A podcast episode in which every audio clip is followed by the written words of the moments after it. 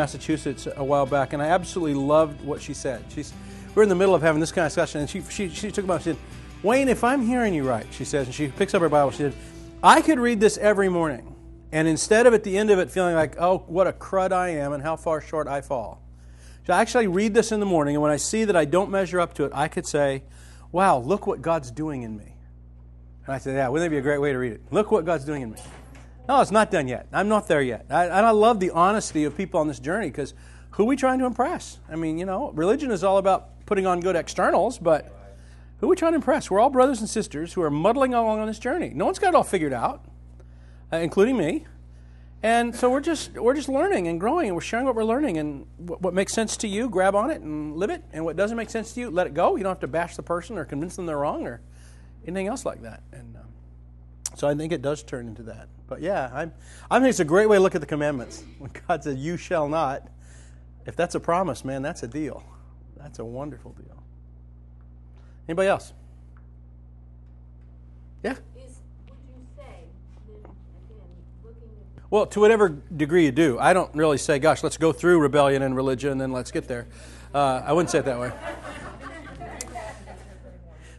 But is that often true? Yeah. And like I said to you when we started, religion, I think, is endemic to our flesh. It's not just what we got from institutions. There's something in us that craves dealing with our shame through a religious exercise. And we're going to talk about shame this afternoon a little bit, I think, unless you guys want to go a different direction. I'm really letting you guys be in the left-hand seat from now on, so there's some things I'd love to get to, but if we don't get there, I'm not worried about it. I'm more concerned that we're processing what we said this morning and learning to live this way.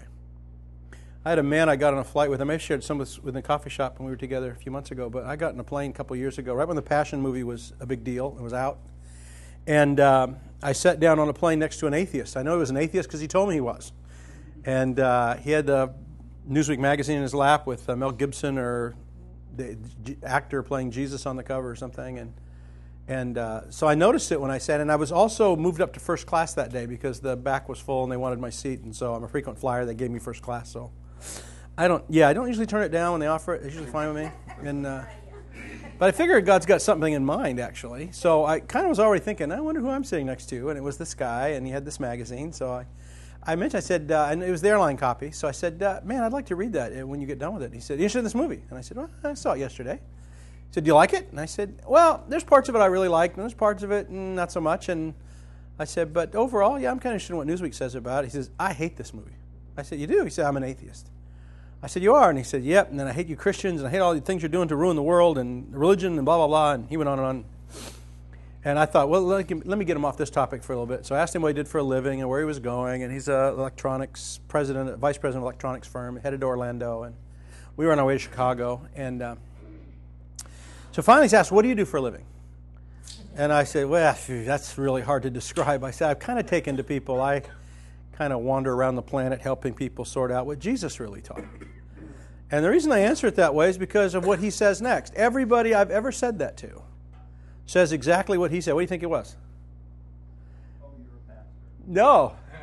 Actually, it's better than that. I wouldn't do it if that's the response I got. He goes, "Do you know what I think Jesus really taught?" Now, here's a self-professed atheist who's going to tell me what Jesus really taught. I've never had anybody say, "Oh, really? Well, what do you think Jesus really taught?" I've never had them say it to me, but they always say, "Well, you know what I think Jesus really taught?" Because everybody in the world has an idea of what Jesus really taught. I said, "No, what do you think Jesus really taught?" And he said, "I think Jesus taught us that we have a Father who loves us more than we know, and if we could sort that out, we would know how to treat each other." And I kind of mouth agape, looking at him, and I said, "And you're an atheist, why?" He said, "What do you mean?" I said, "I've been all over the world. I'll be honest, I've never heard it put better. I think that's exactly what the gospel is." "Really?" I said, "Jesus exactly said that. Love one another as I have loved you." Until we get that love relationship down, we don't know how to treat each other. And I said, the reason why, you know, that's not around a lot is because people don't know the truth of what you just said. And I said, "Why don't you believe it?" And he said, "Because I've never seen it." I said, "Man, that's sad." I said, "I have." He said, "You have?" I said, "Yeah. So let me tell you about some brothers and sisters I know outside Dublin, Ireland." So I told him a wonderful story about them. He goes, "Ooh, tell me another." I said, "Okay, I know some folk down in Johannesburg," and told them their story. Told them a story about some folks in Sacramento, folks I know in Visalia and other places in the world. And he kept going, ooh, tell me another one. And I told about a woman in Kansas who lives an incredible life. She found out, this is why I think law never takes you where love does. She found out on one afternoon that her husband was gay, that he was divorcing her, that he was moving in with his lover, that he had AIDS and had exposed her to it. Now, how'd you like that for an afternoon conversation? It devastated her life, and he ended up divorcing her. She moved out. His lover moved in. 8 years later, she hears this little inkling in her heart, I want you to go back and take care of your ex-husband while he's dying. She goes, oh my goodness. That's one you wrestle with for a while. That's not you just, write that down in your little prayer journal and say, ooh, I heard from God today. She's going, man, I hope that's not God, and struggled with it. Finally, after 3 months concluded it was. Went and knocked on the door of her old house. The male lover of her husband now answers the door. She says, hi, how you doing? He said, we're not doing well here. We're both dying of AIDS. She said, well, can I talk to my ex-husband for a minute? And so he came in, and he's bedridden now. He can't even move, and the other one's pretty sick but trying to care for him. And she said, I just feel like I'm supposed to move back in here and help take care of you guys. Would you be open to that? Not as your wife, just as a sister. And he said, yeah, that would be okay. We don't know what else to do. So she moved back into her old house. She cared for her ex-husband as he died. He came to faith and repentance in the midst of that. His lover came to faith and repentance in the midst of that. He died. She stays on to take care of his lover because she felt like God asked him to. As he's dying, there's a knock on the door. Another gay man is standing there with AIDS saying, I understand you take care of AIDS patients here. He says, no, not really. But she said, come on in. 11 years and 60 AIDS patients later. Yeah. All of which came to faith, none of which was ever required. Here's a woman that just loved people into wholeness. How does law ever get you there? See, the stories I know of people who live this life of love in relationship, I mean, they are involved in things no one would ever choose to be involved in. And they're not in it miserable. Now she's had a hospital given to her outside Kansas, and they're converting it into a hospice for AIDS patients. They're saying the retro drugs actually we're using now are going to become less effective over time, and there's still an epidemic coming. And she also goes to Africa and does training over there. She invited me to go this past summer. When this lady calls me to say, Wayne, would you come to South Africa and help train some people who work with AIDS patients? She never pays my way. She doesn't have the money to pay it. But do I go? You bet I go. And now she called me yesterday. Would you like to go to China? Knucklehead. Stop dragging me all over the world. I like staying home with Sarah. But we may be going to China now and doing some stuff there. She just got back from a trip there. And see, we have a Father who loves us more than we know. And if we could get our hands around that. Why religion is so powerful in our world, it presents us with an image of God that is well beneath Him. Then makes us jump through hoops trying to earn that relationship, and it keeps us from the living God and keeps it from that kind of transformed life. So I think it's real important that we get this bit. How do we enter into this relationship? How do we live relationally, think relationally? Because everything changes in that context. We could talk about love here. How do people in rebellion love each other? And I mean just the world's definition of love. I'm not talking about necessarily God's definition of love. What is love called among people living in sin? How do you love each other? Think about it. Give me some ideas. I'm not looking for a specific answer. Spend money, indulgence, enabling. You're not a conscience for people. You just, love them no matter what they're doing. The whole idea of love here is just live and let live. Who cares? Get on with it, and yeah. What does love look like here? People caught up in religion. What does love look like? Huh? Controlling. Very controlling. Sacrifice. Conforming. Correcting. Pardon? Correcting. Let's even get more vicious than that. Isn't love in a religious context incredibly manipulative? And you do horrible things to people. Some stuff you would never do to somebody that you genuinely had affection for, but you do it, and you do it with a sense of, this is for your own good. This is This is what we have to do. We have to throw you out of here, say bad things about you, and shun you because you didn't conform to whatever it was that we needed you to conform to. Very conformity-based, very manipulative. And it just, I mean, you have to keep telling each other it's love because it doesn't look like love and it doesn't feel like love. So you got to keep saying, this is love. I wouldn't do this to you otherwise, but we love you enough. My wife served on a jury about a year and a half ago now. It was a murder case back in Ventura County where we live. And she said the most obnoxious person on the jury the entire time. She had an answer for everything. All the jury would do what she wanted. She was right. And she would, anybody disagree with her, one Mexican lady objected to something, she turned to her and said, well, what are you? You're just a drug, you're just an addict anyway or something. I mean, Sarah said, was caustic and obnoxious. No one in the room liked her. And Sarah said, I was ready to just rip her hair out. I mean, and that takes a lot for Sarah. Sarah's not a fighter like me. She's just not.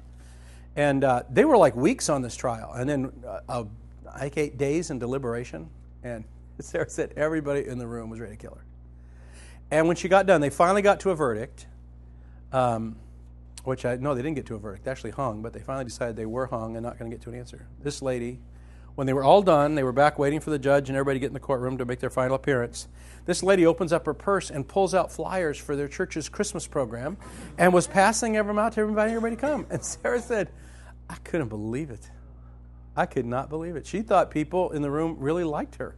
Sarah said, there's nobody. Everybody just looked at each other with their eyes just rolling, shaking their head, and she had no idea. And she's telling me this story. I'm going, I can think of the number of instances I've been in where people were probably doing that to me, just kind of rolling their eyes going, this guy's a moron. What is he thinking? Thank you. So I tell you, Sarah and I have had the joy now the last 12 years or so for us of, and I said, we're not perfectly getting the relationship thing down. As I said, there are bits of us that still got rebellion in it. There's bits of us that are still find ourselves thinking more religiously than we want. But more and more we're learning to live relationally in the life of Jesus every day. And I hear people all the time tell me they're relational. I say, what does that mean? I say, I go to a small group or house church or whatever. I go, you know what relational is? Here, define it. That you know God for who He is. You're growing in a relationship with God as He really is one. And two, you take every relationship that crosses your path on a given day seriously. Does God have something in it? It's not just a relationship with a small group. It's the relationship. It's the person I'm sitting next to in the plane coming out here. Does God have something in this or not? He doesn't always. I don't harass every person I sit next to. But I almost always say hi to them, and I almost kind of ask them where they're going. And you know the people that are saying, would you shut up? I've got work to do. You know, they don't say it verbally, but their face says it. I leave them alone. I'm not there to torture anybody. I do anti-harassment stuff with public schools. And to me, the whole harassment game, which now they're saying, you can't even share the gospel in schools anymore because now it's religious harassment. No, it's not. Children have free speech rights on a public school campus. You can share the gospel. But if you've shared the gospel with a Jewish student and he's asked you, please, I don't believe that. I have my own faith. Leave me alone. You know what? Leave them alone. It's really basic human respect, but for religious people, you have to define it sometime because I have the right to bash you with the truth. Damn it. That's how we think about it. I'm sorry, I was a little rude. Sarah doesn't like hearing that stuff, but... That's how it feels, That's how we got to get it to you and doggone it. And even if it's rude, well, it's for your own good, which is how we ended up killing hundreds of people back in 400, 1400, 1500s, the whole Inquisition thing. Islam was just where we were 500 years ago. We can say, oh, those people, are they killing people? That was our faith 500 years ago, 400 years ago. When you take the right to push your worldview on someone else, carrying the weight of it, number one, I have the truth. Number two, I have the backing of God. So number three, I can be as disgusting to you as I want to be because it's only for your own good. We are headed down the wrong road. To live relationally means I live in God. I wake up to God every morning. Now, some of you don't wake up till about noon, even if you're up by 7. I realize that. I'm a morning guy. The moment my eyes open, I'm wide awake and I am, God, what are we doing today? Now, God doesn't give me a list. I don't have any idea what we're going to do today. But I'm in. And then I just take seriously. I notice people around me. I could be waiting in line at the post office. I can be in a store, supermarket. Quite honestly, isn't very often. Sarah's so good about that. She takes me a couple of times. I buy things I didn't know they still made. The grocery bill's twice as high. I don't get invited back. It's perfect. And when Sarah forgets that, I retrain her with another visit to the grocery store. And she said, I sent you for milk and eggs. And then 4 bags coming in. Honey, I didn't know they made this stuff anymore. This is great stuff. So every now and again we have to retrain her, but she's getting it. We have finally found a life worth living. Every person that crosses our path. I mean, I'm walking through Chicago O'Hare Airport, and I'm smiling. I'm looking for people, catch eye contact with. I'll just smile and say good morning to them. I don't say good morning in Jesus' name. Because that ruins the whole good morning. You don't want that. I honestly believe the Jesus in my life communicates with people even through a smile or a wink or a greeting. I do. And whatever Jesus is doing in them is encouraged by. So living relationally, it's not you go to a small group. It's not. It's you live relationally. It may involve a small group, but that's not the only people you target. It's knowing your neighbors. It's finding a way to know your neighbors.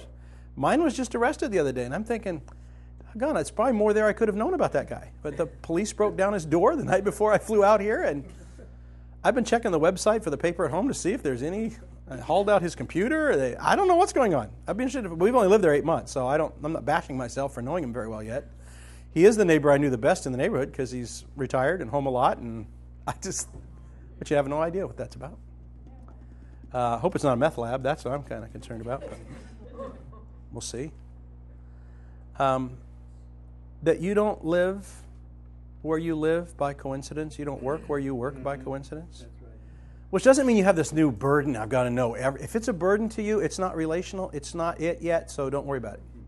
When you're loved, those who are loved well will love well. If you're well loved, you'll love well. So if I don't know how to do that yet, if there's people in my life that I can't stand that person, there's something I know.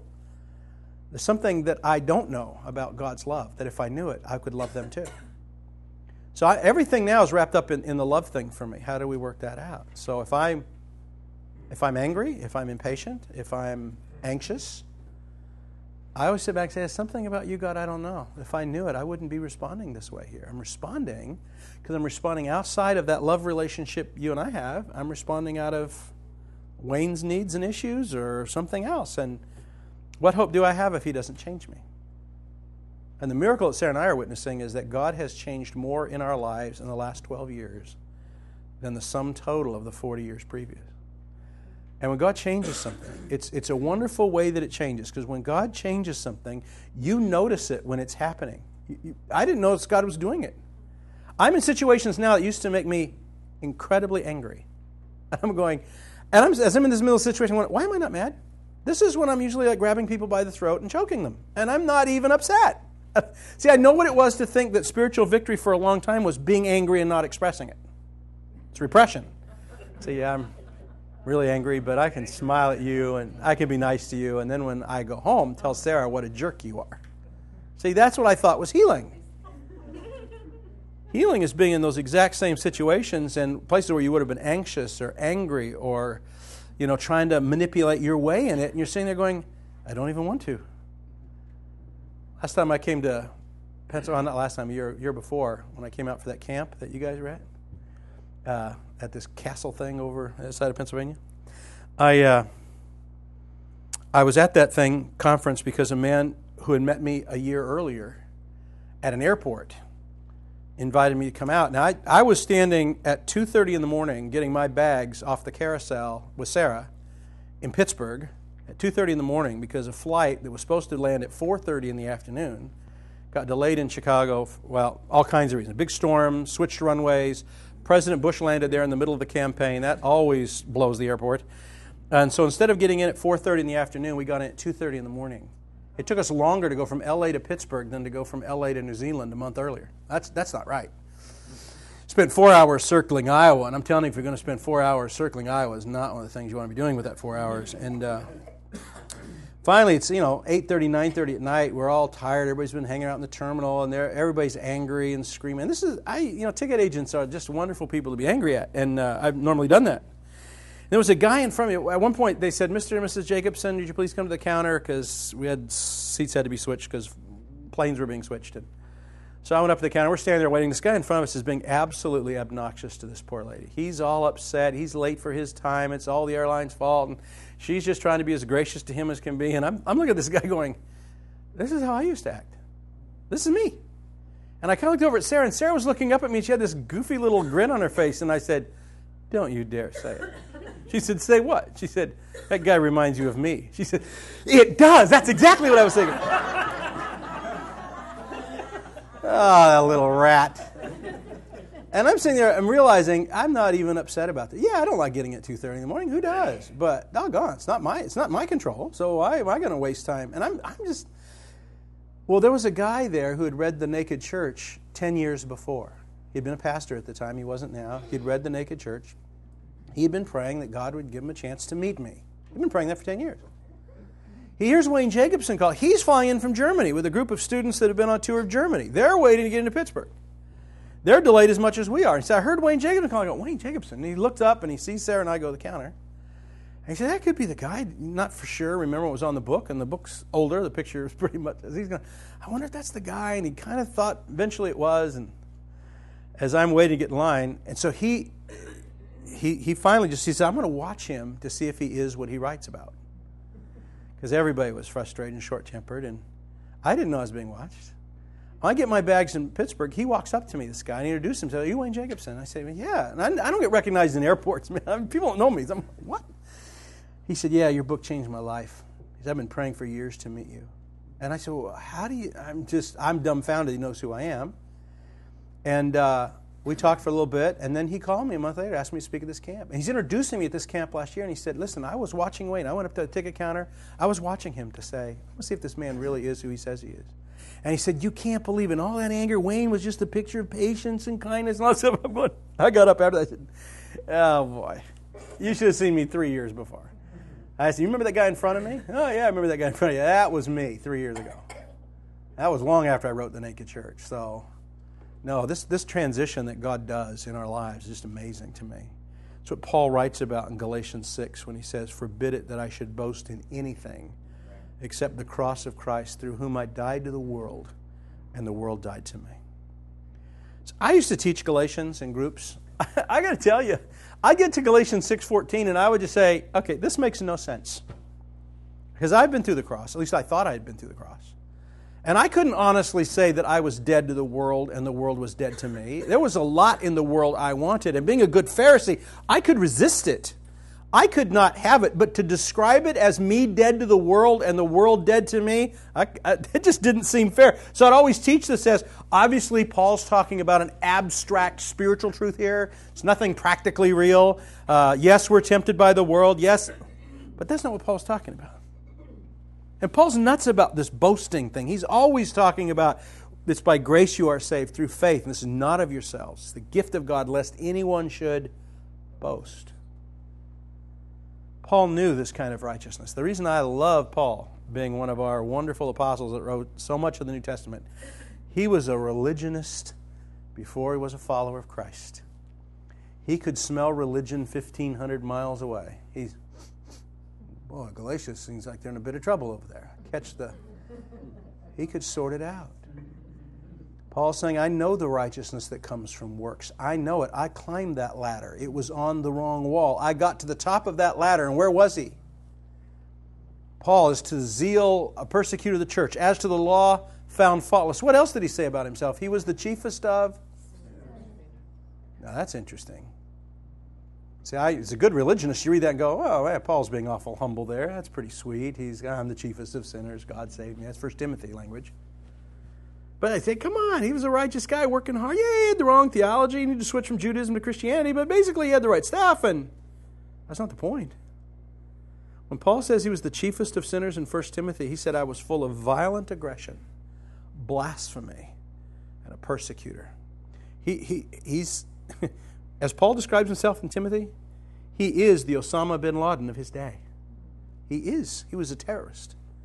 He was killing people who disagreed with his religion. And he thought he had the mandate from God to do it. This is Paul. So when he says the chiefest of sinners, what he is really saying, see, when I do these HIV/AIDS working classes I do for this gal out of Kansas I was telling you about, I usually start with, you know, I'm a recovering Pharisee, and then I'll say something like, and I've just confessed something worse to you than if I told you I'd been a prostitute in San Francisco. And everybody laughs because we really don't believe it. But Paul says, when I got to the top of this rung, chiefest of sinners, that, because it's not only your own personal sin manifested in religious ways, but now you feel you have the right to compel anyone else to do what you want, or now we don't get to kill them. Now we just write them out of our lives. There's other ways to kill people than physically. We don't get to go kill them today in America. In the Middle East, I guess you get to go kill people for what you don't like, but here we've got that down pretty well. No one's trying to kill folks for disagreeing with them, but you can write them out of your life. The point is, religion is a ladder up the wrong wall. You get to the top of it, and you might be externally faultless, but the amount of sin that had driven deeper in Paul, and then when Paul deals with it, or it gets dealt with in his life, he describes it later as, through the cross, I died to the world, and the world died to me. I would read that going, there must be something true about that I don't get. I feel like I do now. Everything that God has freed in me is His work and His work alone. When I got good at repressing my anger, I had a lot to boast about. I had discipleship programs I had written, putting people through them, and when people got through them, they were externally better, and we could pat ourselves on the back because we were more committed, more devoted, worked harder, and you get to Galatians 6:14, forbid that I should boast in anything except the cross of Christ. And this is Paul's super humble language. Couldn't put it into any kind of practicality at all. Now, man, every good thing won in my life in the last 12 years is His doing. And it's the cross of Jesus Christ that changes all of that. And, I couldn't even sort that out more than 10, 12 years ago. Because I had never heard what happened on the cross between a father and a son that reconciled us to the Father. I had been taught from the time I was born virtually in the local religious establishment's nursery. I was there every Sunday. I got awards, and I was 9, 10, 11 years old for 2 years perfect Sunday school attendance. I'm talking goody two-shoes boy here. I'm talking about doing it right, doing it hard. Scripture memory verse contest. I memorized 132 verses in 13 weeks. I have a nearly photographic memory. Closest one was 32 verses. I killed, man. And I got the new Bible for it. It was exactly like the one I'd gotten 2 months before for my birthday, but I had one. Now I had two Bibles that were identical, and I wasn't reading either one of them. I tell you, it's just a horribly captivating thing. And then to find out when I was 42 that what had happened on the cross of Jesus Christ I was explained this way to me. God is holy, and He made us innocent. We sinned, and our sinfulness has estranged us from God.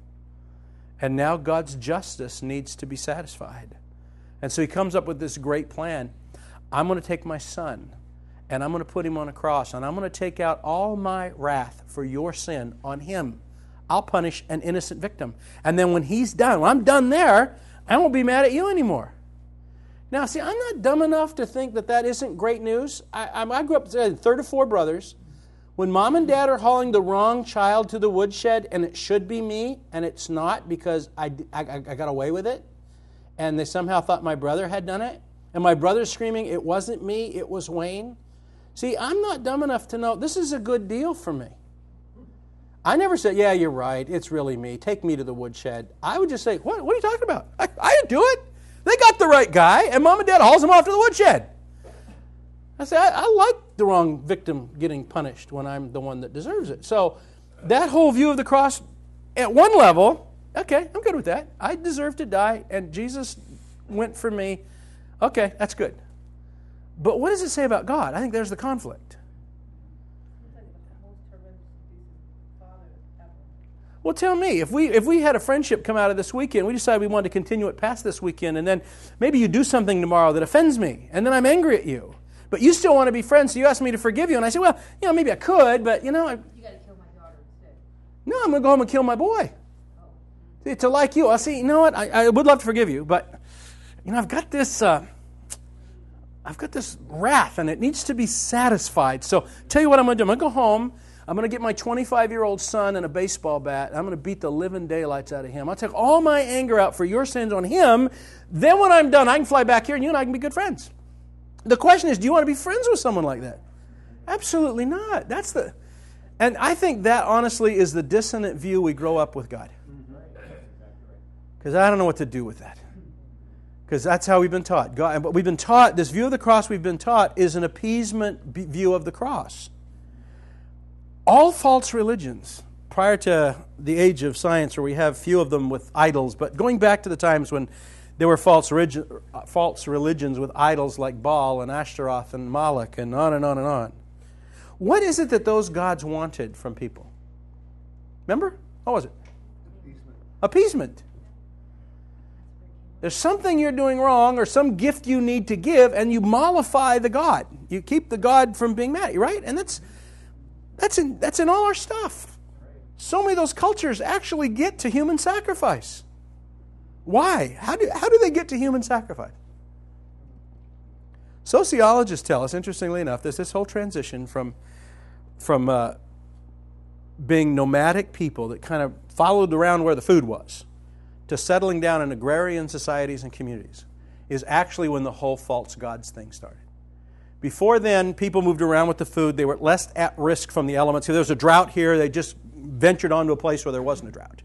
But when you settle down, now you're more a victim of the weather, of pestilence, of marauding armies, of whatever. And it was in that time that our whole concept of false gods began to arise. Now, what's the best thing about a false god? Best thing about a false god?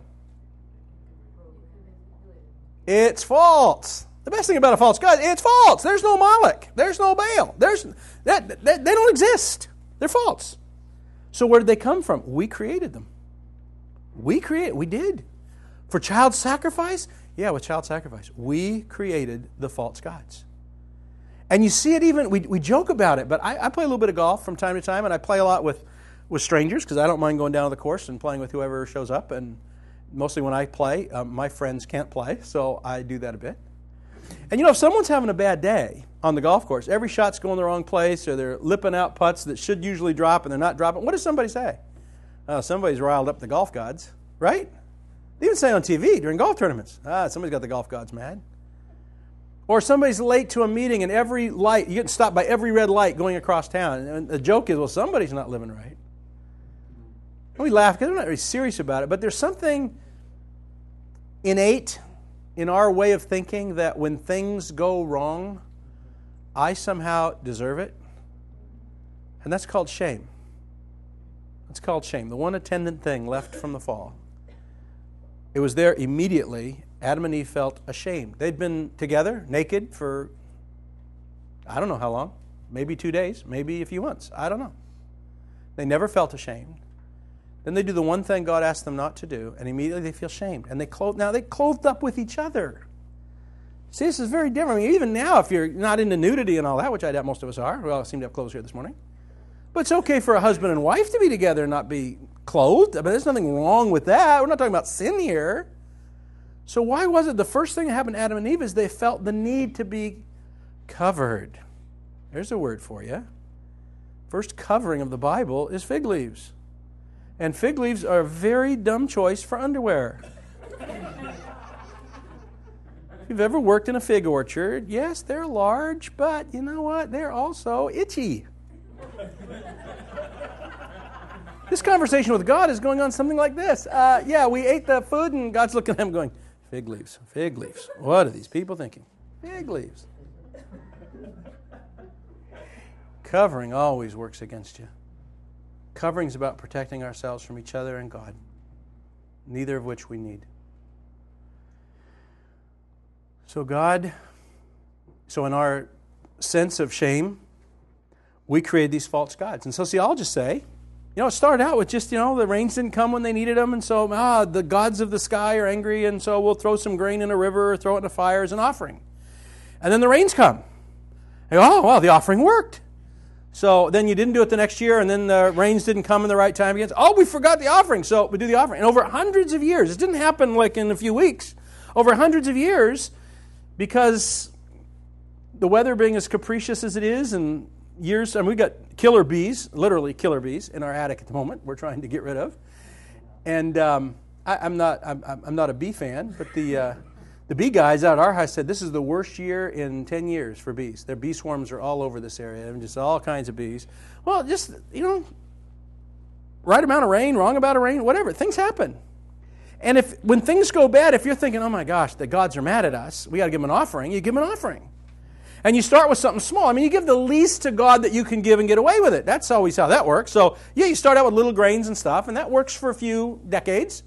And then it's not working. So you got to up the ante. And so little animals, little birds and things, and we'll try that. Okay, and that worked for a while, and then it escalated. And then finally it got in so many cultures, whether it's virgins to the volcano in Hawaii, whether it's 12-year-old sons to Moloch in Canaan. So many cultures got to child sacrifice as a way to atone for that sense of shame and failure. And if something's wrong, we've angered the gods, we've got to appease the gods. So our whole fleshy mindset towards gods is needing to appease, needing to curry their favor by performance, by offering, by whatever. Hosea expresses it, I think, about as well as it gets expressed poetically. He talks about his own struggle with his own sin, and he said, what should I give to God in exchange for my sin? Shall I give him the fruit of my body for the sin of my soul? What is he talking about? Child sacrifice. Is that what it's going to take to make things right with God? Do I need to give him my child? Will that do it? He expresses in that expression all that is behind the false gods that got to human sacrifice. Now, I was in Nepal, in Kathmandu, a number of years ago. Hinduistic culture. How many gods in Hinduism? Do you know? Too many. 325 million. Yeah, too many. You think one's tough to appease? Try appeasing 325 million of them. And if your baby's sick, if you're unemployed, if you're going through a tough time in your life, you know you've ticked off one of those. But you don't know which one. And all around Kathmandu, you can't walk half a block without passing a shrine to some god of something. And you know what? If you're on the outs with God, you better not. That could be the one you ticked off. So you got to light a candle, leave a flower, something. You got to do something to appease. When you got 325 million gods, how do you deal with that?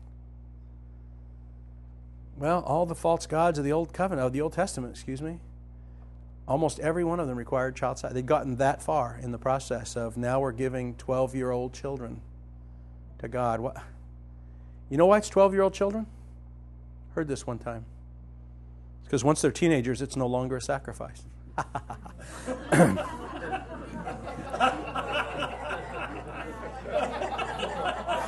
That's about the time they turn nasty, so less of a treasure to give up. I don't know if that's the reason.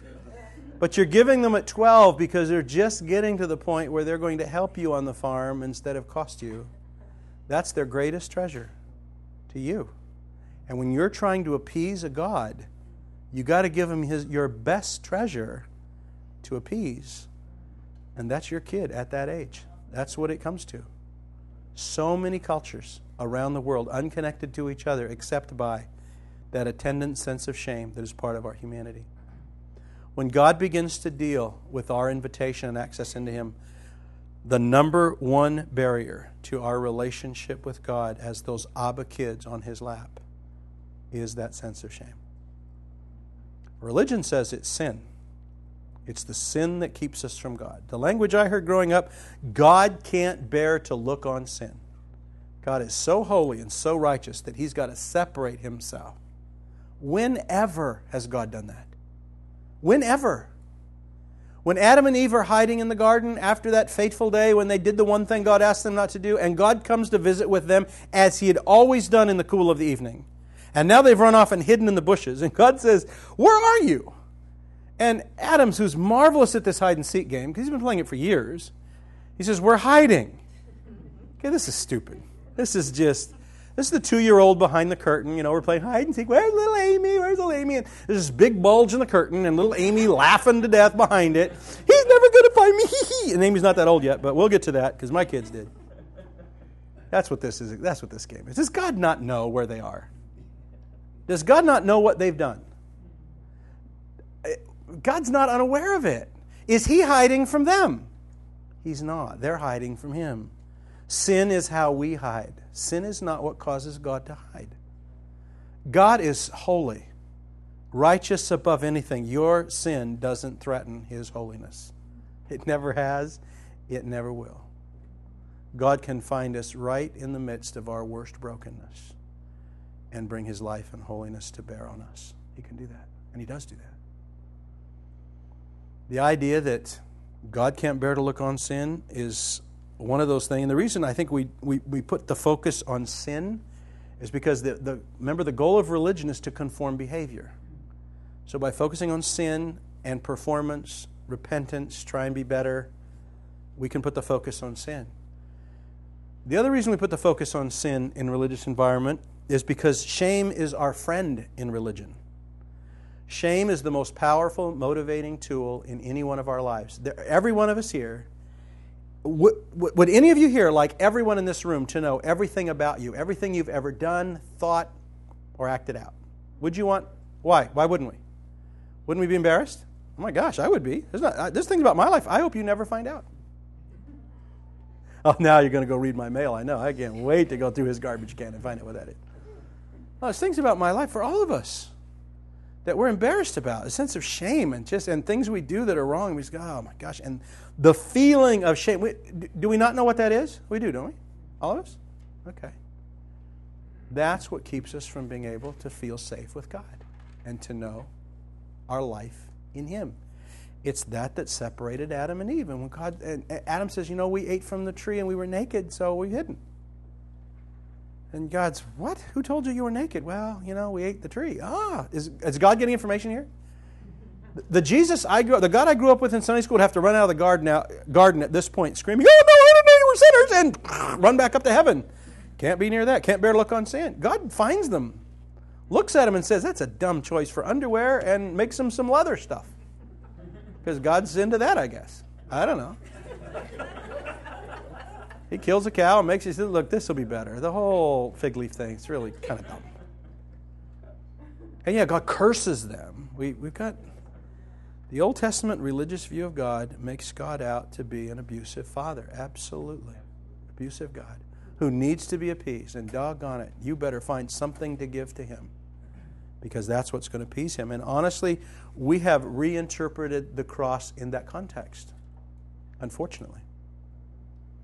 When God begins to make Himself known to Abraham, and what I love about these, we got a little discussion at lunch about the Old Testament. I love about these Old Testament stories is you have this God of love I described to you this morning. It is that God in the Old Covenant. Well, no, it's not. He was meaner back then. No, He wasn't. God is trying to make Himself known to a culture who feels separated from Him in their sin and shame. And I want to kind of talk about is the flip side of the same reality. It's two symptoms of the same disease, sin and shame. And it makes God an unsafe guy to be around, and somehow we've got to fix that. So do you understand when God comes to Abraham as He's revealing Himself now, probably not for the first time, but the first time in Scripture, He's making a revelation of Himself to the people of God, who is going to be the Jews. He starts with Abraham and reveals Himself as the one true God and gives Abraham this promise that just absolutely tortures him, doesn't it? You're going to be a father of a great nation. He wasn't even the father of one kid. 25 years from the promise to the reality. 25 pain-filled years for Abraham and Sarah. They're trying everything to get pregnant. They're even trying to have a fake pregnancy with her handmaiden to get a kid that way, trying to fulfill what God said He promised them. I can't imagine every month Sarah's disappointment at still not being pregnant, still not, till past her childbearing years. Through menopause, she still has not had a kid. Can you imagine how this promise tortured them? Better not to be promised. You got promises in your life that haven't come to fulfillment, and aren't they just maddening? Oh my gosh, God, it'd be better if you never told me. I like This Father we know, you got to understand this about God. God has absolutely no sense of timing. He literally lives in eternity. God talks about things like they're coming tomorrow and they're 25 years off. He talks about things that are like 30 years away and they happen tomorrow. Don't ever try and figure out God's timing. Jesus didn't even try. In Acts chapter 1, when they're saying, "Is it now that you're going to bring the kingdom to Israel?" And he just looks at them and says, "The times and seasons are in Father's hands. They're not in mine. It's not been given for you to know." Every time somebody says, "Okay, this is the now the Middle East is perfectly set up for the end of the age." Mm-hmm. Oh, go away. I'm old enough to have read those books 40 years ago, and they were wrong then, and I don't have any sense that they're right now. Why? Because the times and seasons are in Father's hands. If we could figure it out, I think Jesus would have figured it out. He said, "I don't even know. The Father's up to that." So living relationally isn't by we've got to figure out everything going on. I really don't want to live past today. Today's enough for me. Didn't Jesus say something like that in Matthew 6? Just live in the moment. And we'll talk more about that tomorrow, because that's part of how we live in the life of this relationship. But as God reveals himself to Abraham and kind of tortured him, and not really torturing him, it's the God of love trying to make himself known to Abraham. And then one day when he finally has the kid, and the kid's getting to be now older and not a teenager yet, because then it wouldn't be a sacrifice, as I said. But God says to Abraham, "I want you to take your son and take him to Mount Moriah and offer him as a sacrifice." Now, was that hard for Abraham? Of course it was hard for Abraham. Who wants to give up their kid? But was it a shock to Abraham? And it wasn't, because every God he knew in the land of Canaan required child sacrifice. So if the one true God requires it, not a surprise to him. Painful nonetheless, but not a surprise. So he takes Isaac and he goes toward Mount Moriah. Remember on the way, this is all in Acts 9, 10, 11, 12 and on. You can read it about it if you don't know it. On the way to Mount Moriah, Isaac, bright little boy, he looks up and he says, "You know what? We got wood and we got fire. We've got no sacrifice. Dad, where's the sacrifice?" I don't think Abraham's trying to be prophetic here. I don't think Abraham's that bright, to be honest. I think Abraham's got a kid he's about to kill, and he doesn't want the kid's last few hours to be tortured with the idea that, "Oh, by the way, you're the sacrifice." I think Abraham's going to want to hold that information off just as long as possible. Wouldn't you? So he turns to him and he says, "You know what? God will provide his own." Literally in the Hebrew, what he says is, "God will be his own." That's what he says. God will be his own. Interesting. Is Abraham trying to be prophetic? I don't think so. I think he's just, I don't think he knows what's going on up there. I think he's deflecting the passion from Isaac, but nonetheless, he speaks the words of God. Mm-hmm. He gets to Mount Moriah. He's ready to execute the boy. The angel interrupts him. "There's a ram in the thicket. I don't want your boy." And the message from the whole thing about Abraham is the precursor to the cross. What it is saying is the cross is not our sacrifice for what God requires, because God doesn't require one. The cross is God's sacrifice for you so that you can know him. See, I had it all wrong. I had it, yeah. God needed to be appeased. What better gift than his own son, the most precious person that has ever lived on the face of the earth? The innocent victim gets to be the sacrifice that satisfies God with us. And it paints a picture of God. This is what I hope disturbs you for the rest of your life. I hope some of you disagree with me when I'm done, because first time I heard it, I went, "Okay, if that's true, why am I 42 years old and no one's told me this?" I grew up in a Bible-believing fellowship. I attended seminary and training classes. I've been a pastor for 20 years, all kinds of conferences. I have never heard what I heard presented about the cross of Jesus Christ. And I was in Australia hearing it from a couple of former Anglican priests. And when I heard it, I went, "Oh my gosh, if this is true," is how I responded to it. Sarah and I talked about it on our flight home from Australia. If this is true, then everything we've learned changes. Say what again? What the "it is true" is? I haven't told you yet. I'm just messing with your mind still. But is there something you want me to go back that I said? You want me to repeat? I just said it wasn't appeasement is all I think I've said so far. Oh, okay, there you go. That's what you're looking for. The cross of Christ is not the sacrifice God needed to love us. It was the sacrifice we needed to love him, which is not exactly what I said, but that's about as close as it gets. That make sense?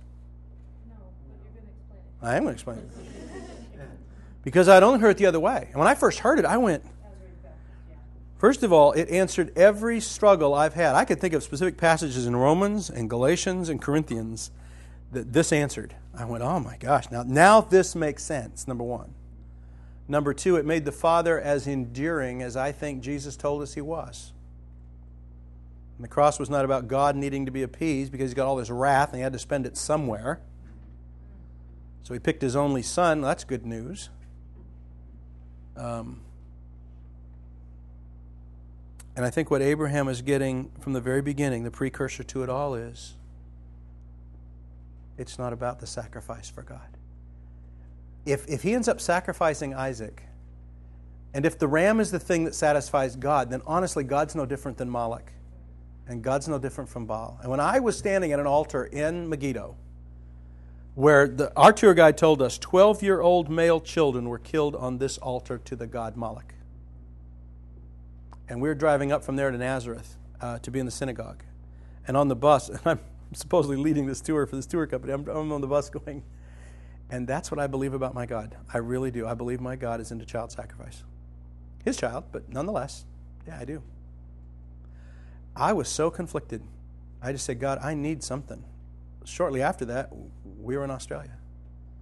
And now I'm hearing something for the first time, and this was so outside my paradigm that I actually went home and said, what I prayed to God was, I need a revelation of the cross of Jesus Christ. And this is how arrogant I was. When I got into Australia, this is a group of Christians that were at a month-long camp outside Melbourne. They had had these two Anglican brothers teaching the first 10 days of the camp. They had invited me to teach the middle 10 days of the camp, and then they were going to teach themselves the last 10 days of the camp.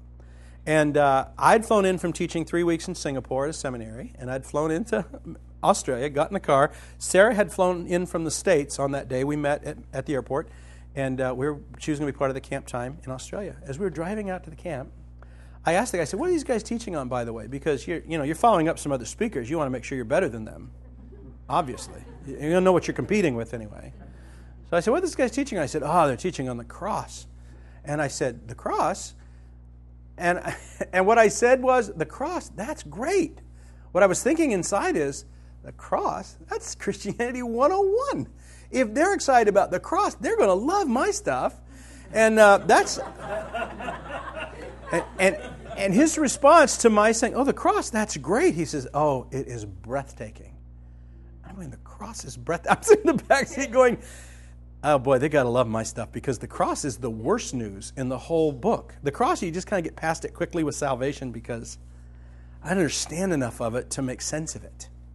If it's just an angry God whacking something so I don't have to go to hell, I'm okay with that because I don't want to go to hell. But I just didn't understand how that fit into everything else the New Testament was saying or what the Old Testament was saying. When I came away from there, we heard just the last 2 days of their teaching, and it caused me to sit down with them and pick their brains. The last 2 days I was there, what had you been teaching before? I want to hear it. They had a thing they had written that I read through, and I came home and I told Sarah, we've never heard this. And we prayed, God, if this is true, we want a revelation of the cross of Jesus Christ. We just do. And what's true in it, we want you to make sense of it in us. What isn't, don't. And then for the next 6 months, I prayed that prayer virtually every morning, not as an incantation of any kind, just saying, God, would you give me a revelation of the cross? I read through the New Testament probably 6 times in that 6 months. I didn't read it and study it in detail. I just read it like a newspaper, just read it through, looking for every reference to the cross, to Jesus dying, saying if these things are so, it's going to make sense. It's got to make sense all the way through things Jesus said. It's got to make sense all the way through things that Paul wrote and Peter wrote and John wrote right to the end. And so somewhere in this process, about 6 months into it after I'd gotten back from Australia, there was a moment for me when what I'm going to share with you the rest of this afternoon became clear. And every change that I would ascribe to what Sarah and I are doing now compared to what we were doing 12 years ago has nothing to do with leaving the institution. It has nothing to do with doing house church or relational church or anything else. All of it has to do with this view of the cross that is not about a father needing to be appeased, but about a God, about a father and a son who had conspired together to cure our sin in the cross. Not punish it, but cure it. And that's what I want us to take a look at as we kind of pioneer through the afternoon. How are we doing time-wise? I'm totally lost here. Okay, we've done another hour. What a mouth this guy is. Let me set up a little bit, and then we're going to come back from a break and talk about this cross and what really happened there. And what I want to do now, for those of you that want to do some reading later, I'm going to give you a list of scriptures that I'm going to draw from that's set up for this. And I won't necessarily turn to all of them and read all of them because I'm just going to pull thoughts here and there. And I hate proof texting, but I'm telling you, I could do 17 hours on the cross for you, and we're not going to have that time. We're going to do about an hour and a half, maybe an hour and 15 minutes this afternoon. What I'm going to draw from in this is all of the gospel accounts of the crucifixion. So all the last few chapters of all four gospels, I'm going to draw from that. I'm going to draw from John chapter 10, Jesus being the good shepherd who lays down his life for the sheep. No man takes my life from me, but I lay it down on my car. I'm going to take language from there. I'm going to take language from Romans 5, 6, 7, and 8. Primarily chapter 8, but all four of those chapters get to this view of the cross. I'm going to draw from 1 Corinthians chapter 1. In fact, I'm going to do that now. 1 Corinthians chapter 1 talks about the cross as a what? Remember? The cross is the what of God to salvation? Wisdom, power. Wisdom and power of God. I want to primarily get to the word power, because 1 Corinthians 1 and 2 is all about power. And Paul even saying to the Corinthians in the second chapter of that, saying, I didn't come to you with persuasive words of speech, but with the Spirit's power, so that your faith might not rest on the wisdom of man, but the power of God. We're in the age of apologetics. Everything that's been won in Christianity the last 40 years is all intellectual conclusions about proof texting things, and it's lifeless. Not necessarily unpowerful. I think God's life is incredibly intellectual. It is not only intellectual, however. And if we're just convinced on the basis of logic, we still don't live with Him as the God who wants to be lived. Paul's nuts about, when I'm with you, I determine to know nothing except Christ and Him crucified. For Christ, the cross is the power of God unto salvation. So the language of 1 Corinthians 1 and 2 is the cross is a power.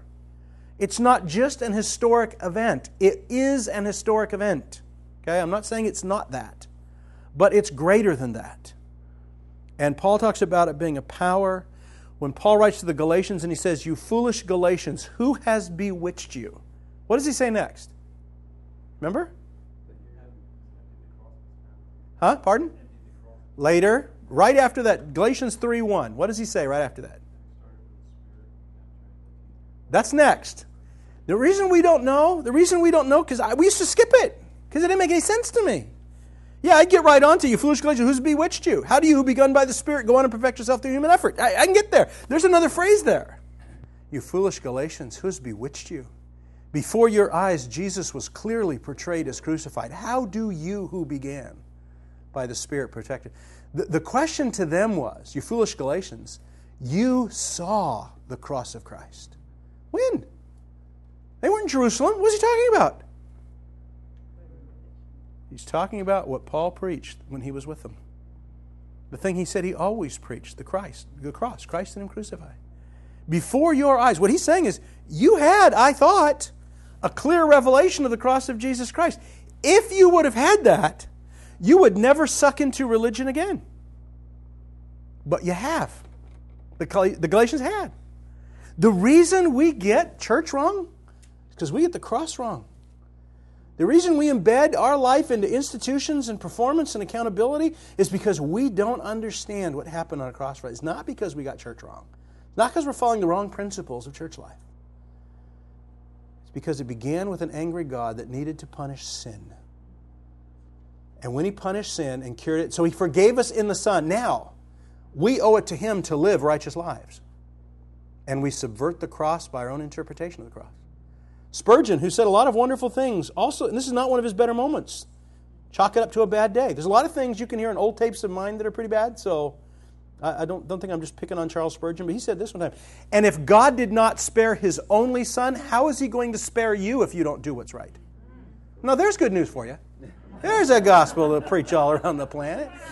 If God didn't spare His only Son, this is the abusive dad. How is He going to spare you if you don't get it right? So What I think is incredible is we have the gospel of Jesus Christ in the world right for about the first 24 hours of a person's life.